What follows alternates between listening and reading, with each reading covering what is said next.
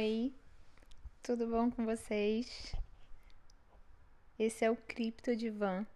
Essa é a segunda temporada desse podcast muito louco que eu faço.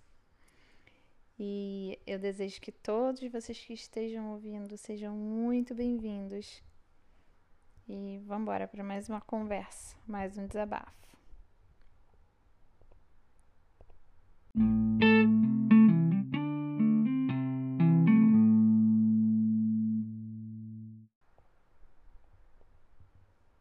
Para quem está chegando aqui agora, o meu nome é Mariana Villanova.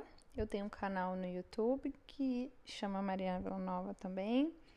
E eu já estou fazendo a segunda temporada desse meu podcast, que eu comecei no final do ano passado, 2019. E a primeira temporada terminou, se eu não me engano, em maio. E agora eu, em agosto, 12 de agosto, estou começando a gravar a segunda temporada. Bom, eu curto gravar os meus episódios assim, falando do que vem do coração, sabe? Mas também de vez em quando eu tenho os insights e eu gosto de escrever no meu bloco de notas ideias para que eu possa falar sobre esses assuntos no momento em que eu estiver sentado aqui gravando. E a ideia que eu tinha quando eu pensei em gravar o primeiro episódio da segunda temporada foi de falar sobre os nãos que a gente tem que dar na vida para várias situações, para várias pessoas, para várias atitudes, até nossas mesmo, para que a gente consiga viver e conviver melhor em sociedade, para que a gente possa melhorar nossa vida de uma maneira geral. E várias outras coisas surgiram foram puxadas para dentro desse assunto também. Coisas que talvez não estejam totalmente ligadas a isso, mas coisas que acontecem comigo, que já aconteceram no passado e que estão acontecendo novamente e que eu senti vontade de falar sobre. Então, sem mais delongas, eu vou começar esse episódio falando sobre isso. Vamos lá. Bom, eu tenho um roteirinho, então eu vou dar uma lida às vezes, e aí de vez em quando eu vou sair um pouco do roteiro para poder falar de uma maneira mais espontânea, mas aqui eu tenho minha mania de ficar no, divagando, né? Pensando, e de, de repente começa o grilo, cri, cri, cri na minha cabeça e eu esqueço o que eu estava falando. Então eu vou dar uma lida para poder falar para vocês sobre o que eu quero falar nesse episódio. Basicamente, eu quero falar sobre os nãos que a gente deve aprender a dizer. O que fazer diante de propostas que fazem o que, que te fazem, no geral, e você não deve aceitar, porque as mesmas vão te deixar doentes, ou não vão te satisfazer, não vão te realizar. Isso em relação a tudo: emprego, carreira, amizades, não para os filhos não para os companheiros, para as companheiras amorosas. E o amadurecimento, amadurecimento dentro das relações, de todas as relações interpessoais, com quem quer que seja, e principalmente dentro das amizades. Bom, quando eu cheguei aqui na Suécia, eu era uma pessoa completamente diferente. Eu tinha hábitos completamente diferentes dos que eu tenho hoje e eu era muito codependente de ter uma amiguinha, de viver como uma pessoa mais assim, groupie, sabe? De ter sempre aquela. o clube da Luluzinha, as pessoas com quem eu estava sempre falando sobre a minha vida pessoal, pedindo conselho. E aquela preguiça de pensar, de tomar decisões sozinha, sempre pedindo conselho das amigas. E quebrando a cara, aprendendo com os erros.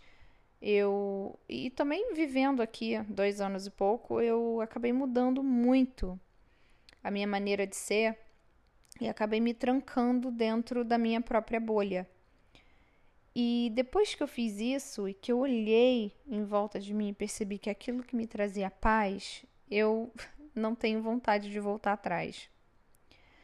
É, para quem tá me ouvindo, vai achar assim: nossa, ela desistiu de ter amigos. De jeito nenhum. Inclusive, eu tô gravando esse episódio porque tem uma amiga minha muito querida, que eu chamo ela de gêmea. O nome dela é Fernanda. E ela é ouvinte do podcast e ela me dá uma força incrível para eu continuar com o podcast e ela tem me perguntado muito. Mariana, quando é que você vai gravar um, um próximo episódio? E eu até brinquei com ela esses dias e falei: eu vou dar uma de Netflix, eu vou gravar a segunda temporada.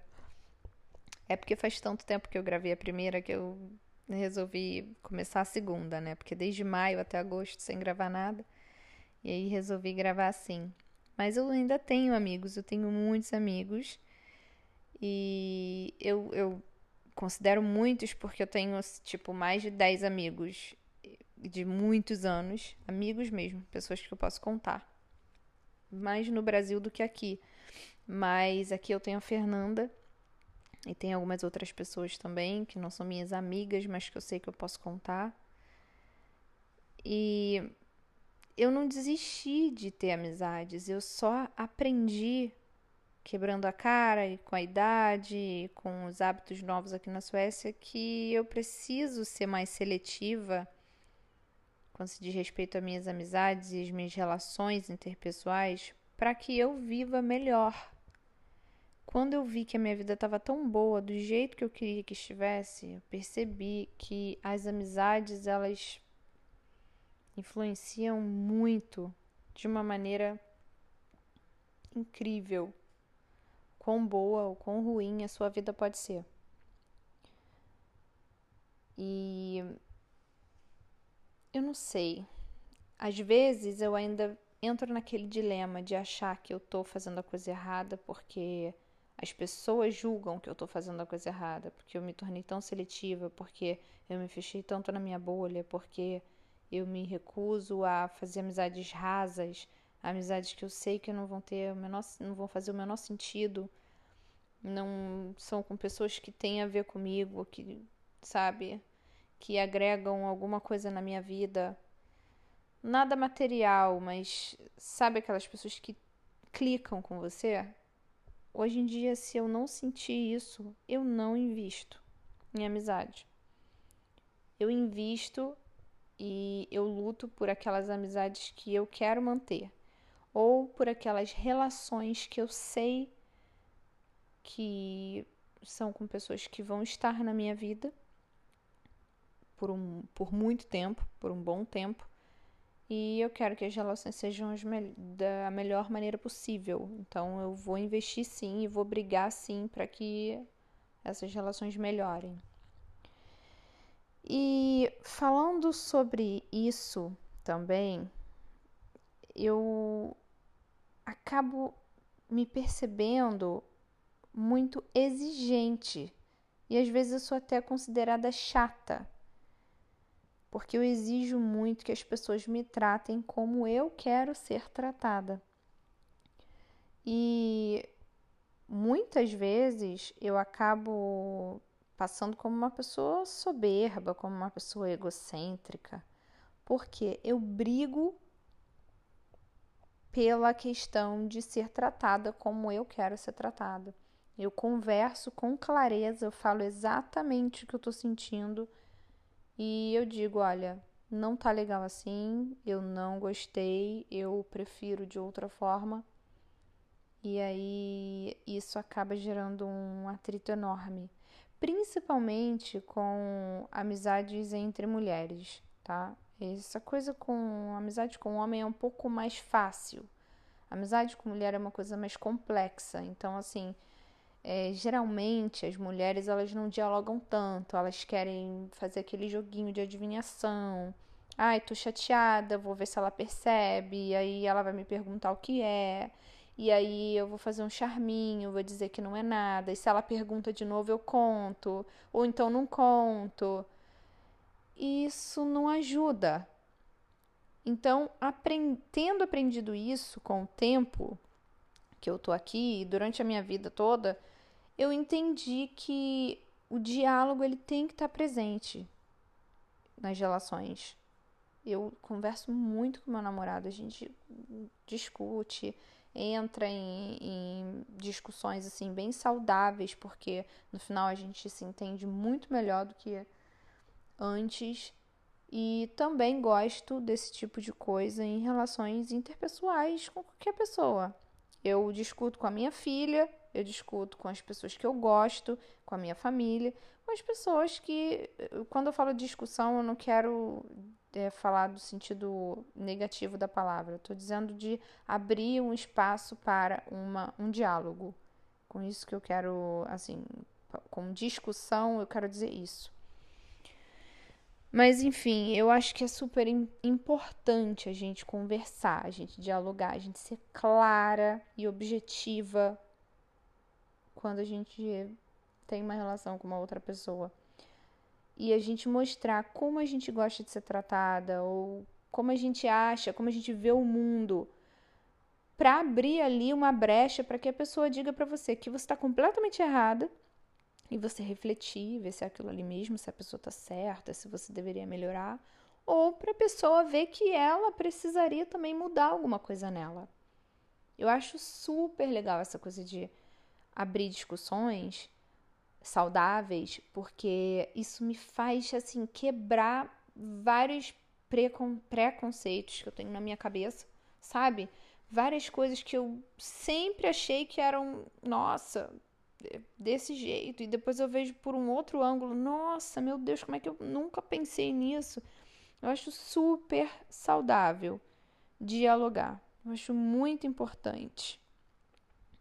Porque quando a gente esclarece exatamente como a gente é, o que a gente espera dentro das relações, as pessoas as pessoas que são abertas, né, à mudança, que são flexíveis, elas vão se adaptar, ou elas vão te ajudar a se relacionar com elas de uma maneira melhor. Entendeu? E uma coisa que eu acho que é muito interessante, muito importante de pontuar é que a gente só exige que as nossas relações melhorem, a gente só abre discussões, a gente só conversa e pede mudança dentro de relacionamentos que a gente sabe que vão durar, com pessoas que a gente se importa, com pessoas com quem a gente quer que sejam para a vida toda na nossa vida, né? Então eu, pelo menos, sou assim. Se eu entro numa briga, numa discussão com um amigo, com uma amiga, com meu namorado, é porque eu quero aquela pessoa ali fazendo parte da minha vida a vida inteira e eu desejo ter o melhor daquela relação ali com aquela pessoa, porque senão se torna estressante, insuportável e eu perco a vontade de estar perto daquela pessoa. E aí, ainda falando sobre a questão do diálogo, eu queria levantar uma questão aqui que tem a ver com filhos. Os nossos filhos, eles são um reflexo de, de nós, né?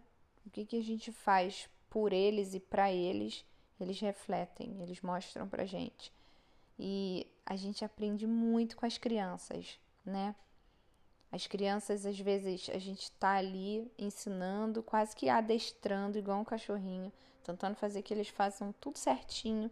E às vezes eles vão lá e dão uma rasteira na gente e jogam fora todo aquele conhecimento que a gente colocou ali e se esforçou para que eles aprendessem. E isso é muito muito difícil de aceitar, né?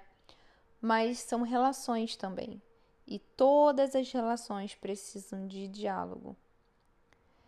E tem umas coisas que eu acho que são muito importantes, principalmente na criação é, na criação de, de todos, os, todos os gêneros, mas eu, como mãe de menina, preciso falar sobre isso porque eu acho que é muito importante que a gente tenha sempre abertura de diálogo com as meninas e que a gente sempre trabalhe nas meninas a autoestima, que a gente ensine as meninas a se amarem, se respeitarem, se a se impor diante de diferentes tipos de situação, para que elas não se tornem meninas fracas, meninas que aceitam qualquer tipo de relação, que querem atenção, então fazem qualquer coisa por atenção. Isso é muito, muito, muito importante.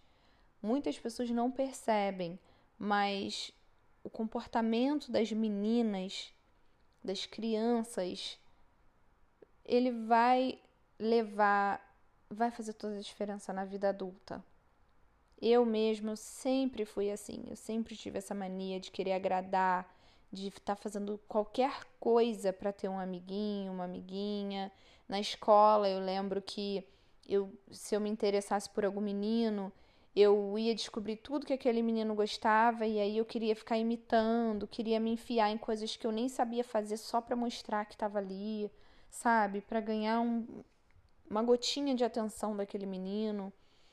E isso nunca foi conversado comigo, a minha mãe nunca falou e tal, porque na época dela, na época que eu era criança, isso não era tão comum. Até por falta de instrução mesmo, minha mãe não chegava em mim, batia papo e falava como que deveria ser. Ela não, nem estava a par do bullying que eu sofria na escola, nada disso. A gente não sentava para bater papo, apesar de a minha mãe ter sido uma mãe maravilhosa, meu pai ter sido um pai maravilhoso, não existia esse tipo de diálogo, sabe? De, ah, minha filha, é... quando alguém te trata assim, faz assado para ser melhor para você e tudo mais. Mas isso é uma coisa que eu vejo hoje em dia, como mãe, que me abriu muitos olhos e eu faço questão, sabe, de conversar com a minha filha sobre. Porque, primeiro, eu não quero que a minha filha seja maltratada por outras pessoas. Ao mesmo tempo, eu não quero proteger a minha filha de tudo, porque eu acho importante que ela se exponha a certas situações para que ela aprenda a se defender sozinha.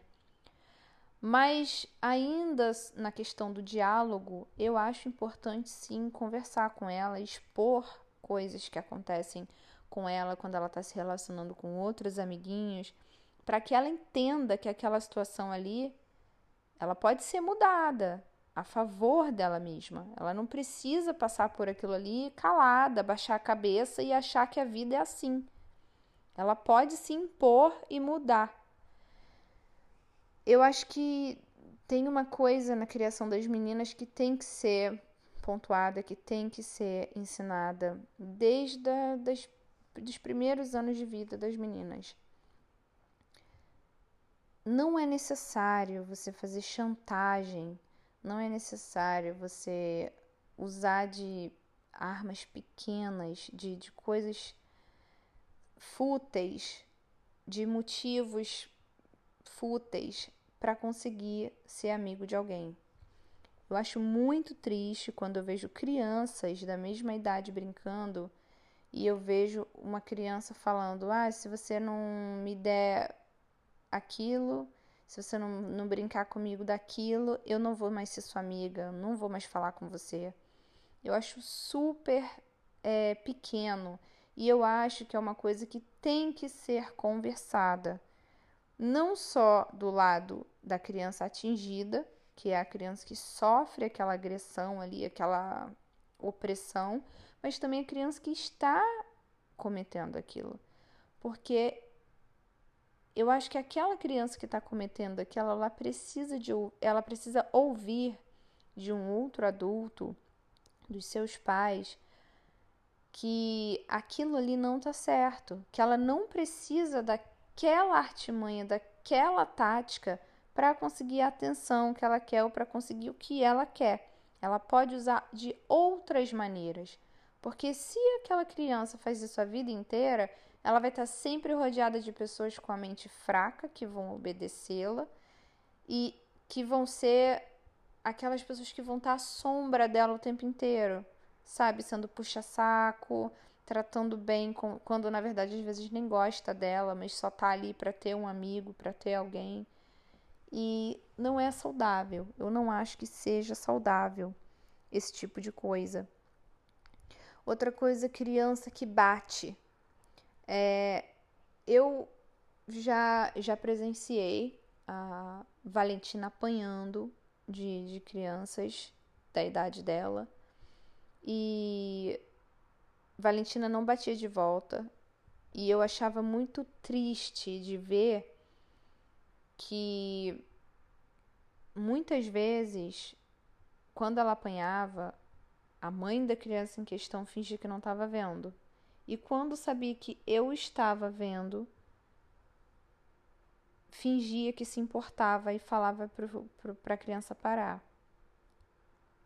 E eu me lembro que a Valentina não batia de volta, mas que chegou uma hora que ela começou a bater de volta. Porque ela estava de saco cheio, ela começou a bater de volta.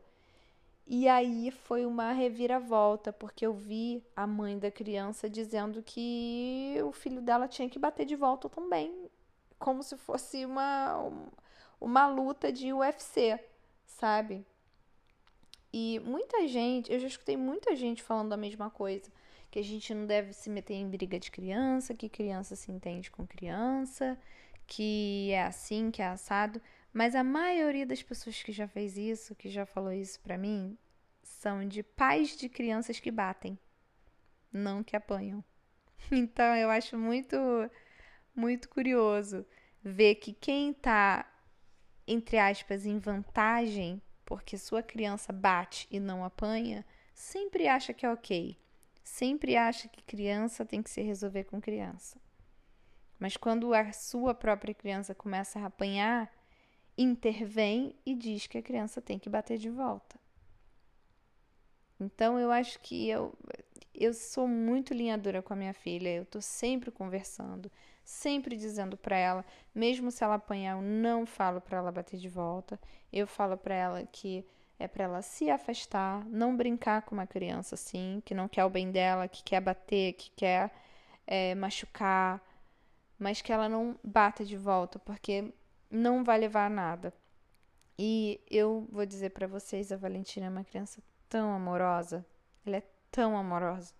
Olha, a impressão que dá é que na outra vida da Valentina ela era um cachorrinho, porque ela é tão leal. Ela é uma criança tão. Ela é uma fonte de amor. É super carinhosa. Ela fala que me ama o tempo inteiro. Ela me abraça o tempo inteiro. Ela, quando é amiga, é amiga mesmo. Ela é super sabe, preocupada, se a, se a pessoa fala que tá com alguma dor, você quer um beijinho, um carinho, sabe? Então eu realmente eu sou uma mãe leoa e eu acho super errado ficar vendo a criança apanhar e só olhar e esperar que, sabe, aquela fase vá passar. Às vezes é uma relação com uma criança que, sei lá, estuda junto ou mora embaixo do mesmo teto e tá sempre ali apanhando, sempre sendo oprimida e ninguém faz nada por aquela criança. Vai esperar a criança aprender sozinha e ir apanhando até quando? Eu não tenho estômago para isso, para esse tipo de coisa. Uma outra coisa sobre a educação das meninas é que é super importante a gente ensinar as meninas a não serem meninas tóxicas, a não fazerem amizades tóxicas, se blindarem contra amizades tóxicas e não serem pessoas tóxicas. Às vezes eu vejo crianças tão pequenas, 5, 6, 7, 8 anos, já fazendo certos tipos de coisa que eu fico sem acreditar, eu fico desbundada de ver como que uma criança de tamanha idade consegue ser tão é, não sei nem a palavra que usar, mas de uma pessoa tão ruim, sabe? De fazer certas coisas tão pesadas. Eu não sei se são crianças que têm muito acesso a filmes de adulto, TV, vilões na televisão e estão fazendo igual, se é uma coisa de, da natureza da criança, ou se são coisas que vêm dentro de casa, que não são conversadas, que não são é, é, podadas, sabe, no comportamento da criança. Meninas que ameaçam, meninas que é, mentem, sabe, para tentar se sair bem diante de alguma situação. Crianças que querem mandar em tudo e não respeitam nada. É, é super complicado e é uma coisa que é um exercício diário você criar meninas e você conversar e você tentar fazer com que essas meninas se tornem mulheres fortes, de com a cabeça saudável, sabe? Que saibam enfrentar outras pessoas e que saibam se impor. E muitas vezes, quando existem esses tipos de comportamento em relações entre meninas, entre crianças, eu vejo que eu tô do lado da mãe que sofre de ver a filha passando por várias situações e tentando ensinar que ela deve se impor, que ela deve se respeitar, que ela deve se amar e não deixar ninguém fazer isso com ela. E vejo do outro lado algumas mães que simplesmente não estão nem aí, porque estão do lado da vantagem, que acham que ah, não é minha filha que está sofrendo, tudo bem, são crianças, vão se resolver e deixam passar, como se aquilo ali fosse uma coisa bacana, como se aquilo ali fosse. Olha, eu quero abrir um espaço de discussão em relação a isso. É, o e-mail do podcast é criptodivanpodcast.gmail.com e eu quero que você me mande um e-mail e fale para mim o que você acha sobre isso. Se eu tô neurótica, se eu devo deixar as crianças só serem crianças e se resolverem sozinhas, se eu tô sendo super protetora. Mas aqui realmente eu não concordo, gente. Eu acho que tudo tem que ser dialogado. Se você vê o seu filho, sua filha fazendo alguma coisa errada, tem que sentar, tem que conversar, tem que perguntar o porquê daquilo. Não pode deixar a criança bater na outra e ah, eles vão se entender, eles são crianças, eles vão crescer e vão aprender. Não pode tem que conversar. A criança, ela faz o que ela quer, porque a gente educa e muitas vezes eles vão lá e fazem o contrário do que a gente disse. Mas o nosso papel como pais e mães é educar. Se a gente não fizer o nosso papel, aquela criança ali ela vai estar agindo por instinto ou por pelo que ela viu uma outra pessoa fazer, ou por exemplo de dentro de casa. Mas se a gente conversa e educa e a criança mesmo assim faz errado, a gente tem na nossa consciência de que pelo menos a gente tentou. Nosso papel, a nossa parte a gente fez. Isso é muito importante. Como é que você quer que um adulto seja um bom cidadão, seja um bom adulto, se quando criança você não educou, você não deu limites? Como é que você deixa o seu filho, sua filha entrar na casa de alguém, quebrar coisas, fazer a maior bagunça, não respeitar o ambiente do outro, não respeitar o espaço do outro, os brinquedos do outro, a organização. Como é que você espera que se teu filho, tua filha não sabe respeitar isso porque você não ensina que ele vai ser um bom cidadão, uma boa cidadã quando for adulto? Tem uma coisa que o meu namorado fala para mim sempre. Crianças pequenas, pequenos problemas. Quando eles crescem, eles vão se tornar problemas grandes. Todo mundo sabe que a adolescência é uma fase em que é difícil dialogar, é difícil criar uma amizade ali com os filhos, porque a adolescência são vários hormônios explodindo, eles têm amizades, é, escola, as próprias rotinas, não querem saber muito de conversar com pai, com mãe, um monte de coisa na cabeça passando, mudança no corpo, na mente. Já é difícil. Imagina um adolescente que nunca foi educado, que nunca sentou e dialogou com os pais quando criança é muito mais difícil. Quando você não educa, quando você tem filhos pequenos, eles se tornam adolescentes problemas. Se você não cria a sua criança e educa e conversa e dá limites, você está criando um monstro. Boa sorte para você no futuro. Essa dor de cabeça vai bater na tua porta no futuro. E você vai se arrepender de não ter dado limites agora. Uma outra coisa que é super importante, eu vejo muito isso. Pais e mães que não gostam dos seus filhos. Não tô falando de amor. O amor de pai e de mãe. Eu não falo muito de pai, não, porque o meu pai, ele me ama, eu sei que ele me ama, mas o pai da Valentina, meu Deus. Mesma coisa que um pedaço de papel. Faz a mínima diferença. Ele existe ou não. Não demonstra nenhum tipo de amor. Mas assim, gostar é outra coisa. Amor a gente sente. A criança saiu de dentro da minha barriga, é claro que eu vou sentir amor, pelo amor de Deus, eu tenho que ser um monstro para não sentir amor por essa criatura. Eu amo a Valentina mais que a minha própria vida. Mas é preciso gostar também da criança. Ano passado, 2019, foi um dos anos mais difíceis da minha vida com a Valentina. Eu tive problemas sérios com o comportamento dela. Ela estava insuportável.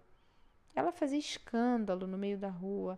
Ela gritava e ela tem uma voz poderosa. Ela gritava. Ela se jogava no chão, já com 5 anos de idade. Ela não era uma criança que não falava, que não sabia dialogar. Ela já sabia se comunicar. Mas ela estava tendo um surto.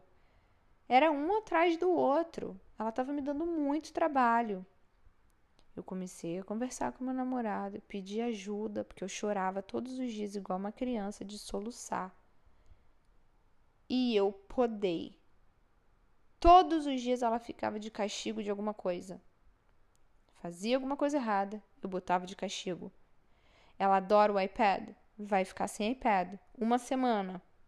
Fazia alguma coisinha errada, mais uma semana. Fazia mais alguma coisinha errada, mais uma semana. Gost... Ah, parou, parou de ter o hábito do iPad, porque já tá tanto tempo sem, tanto tempo de castigo. Gosta de desenhar? Não vai desenhar.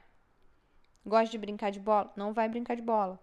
Vai mudar. Eu falava para ela claramente, como quem fala com adulto.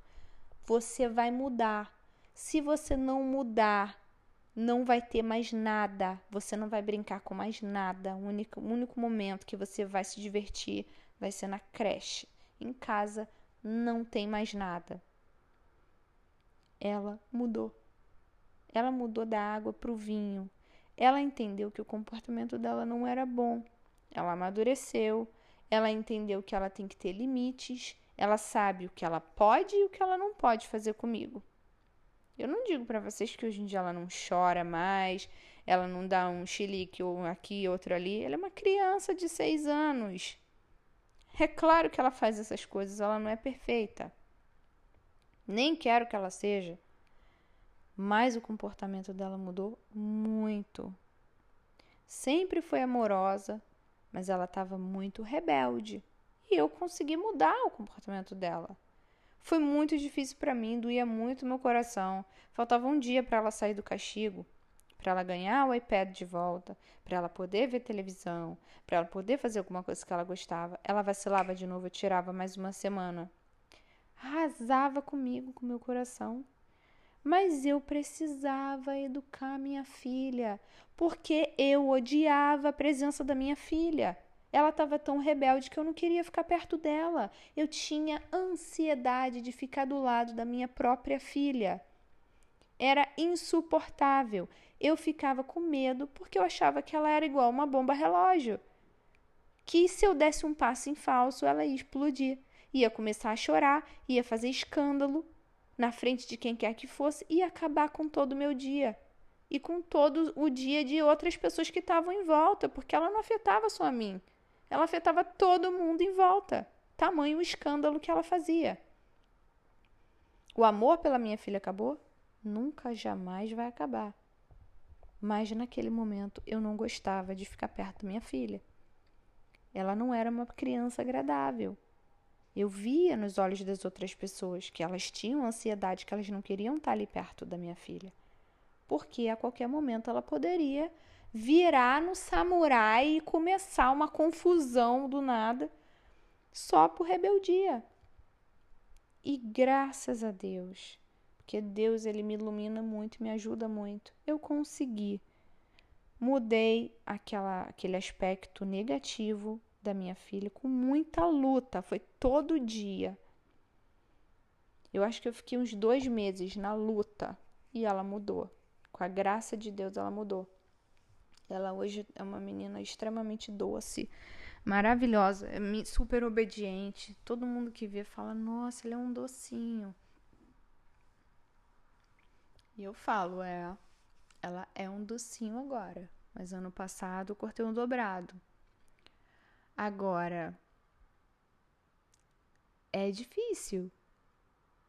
Não pense você que é fácil, que é bonitinho, que é mamão com açúcar, porque não é. Se você não tiver disposição para lutar, para educar, para fazer a coisa certa, você vai criar um monstrinho. Se você acha que o amor que você dá para o seu filho ou para sua filha é você comprar um brinquedo toda vez que vocês vão na rua, é você levar no McDonald's, é você comprar games pro iPad, é você levar a criança para brincar, para se divertir, para comer açúcar até explodir. Isso não é amor. Isso aí chama plåster em sueco, que é um curativo, né? Que você bota ali em cima da feridinha e deixa ali, aí a feridinha cicatriza, mas por dentro da pele, aquela ferida vai demorar muito para cicatrizar. Aquilo ali vai ficar escondido. E se você forçar um pouquinho a mais, a ferida abre de novo. E aí você vai entender que você não curou nada ali, que você só maquiou. Isso não é demonstração de amor. Demonstração de amor é educar. Eduque para no futuro o seu filho, a sua filha não virar um problema para a sociedade, não só para você. Isso é muito importante. Muito, muito importante. Outros aspectos que eu acho que são insuportáveis de aguentar em crianças e que se a gente não faz alguma coisa, se não tem aquele adulto que tem um pouco mais de, de pulso e fala na cara do pai ou da mãe, ou na cara da criança que tá demais, fica simplesmente insuportável de, de conviver com aquela criança. Criança que quer mandar em adulto. Criança que demanda coisas, que dá ordens, que está acostumado a ter o que quer na hora que quer e que acaba com tudo, que quer, acaba com qualquer diálogo entre os pais e os amigos, é, acaba com qualquer evento, com qualquer coisa, porque tem que ser na hora que quer, o que quer Senão acaba tudo, acaba o mundo para aquela criança. Insuportável. Por favor, ensine seus filhos, suas filhas, que, pelo amor de Deus, não é assim. Criança não manda em adulto. Criança não manda em adulto.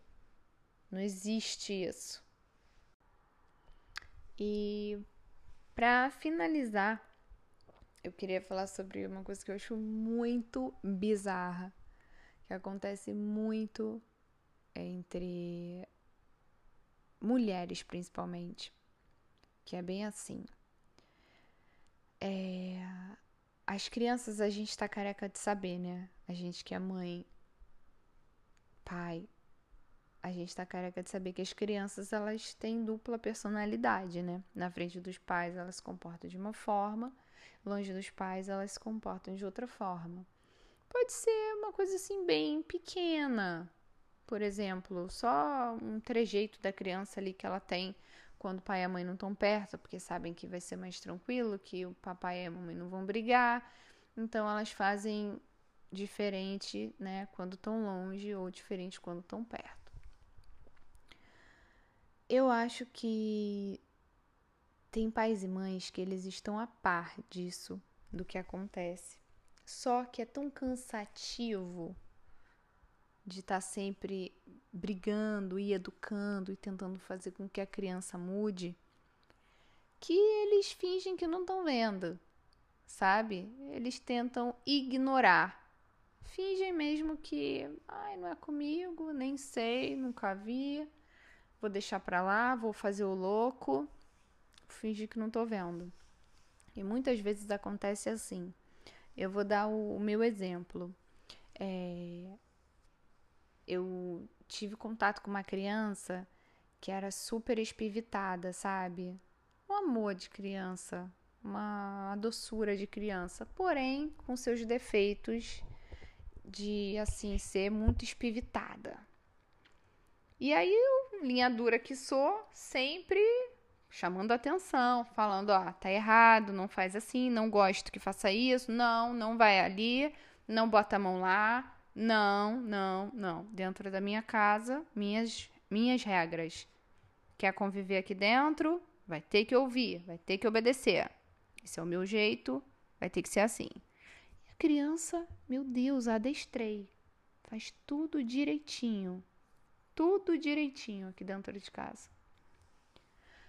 A mãe chega, a gente começa a conversar, bater papo. O que, que foi que eu falei que não podia fazer? Pular no sofá, né? Tô conversando com a mãe, dá um minuto, a criança chega, põe, põe, põe, em cima do meu sofá. A mãe olha, dá um sorrisinho, continua conversando comigo como se nada tivesse acontecendo. Eu quase tenho um ataque do coração, porque subiu o ódio, né? Porque eu já tinha falado, a criança já sabe que eu não quero que pule, mas a mãe tá perto, então pode.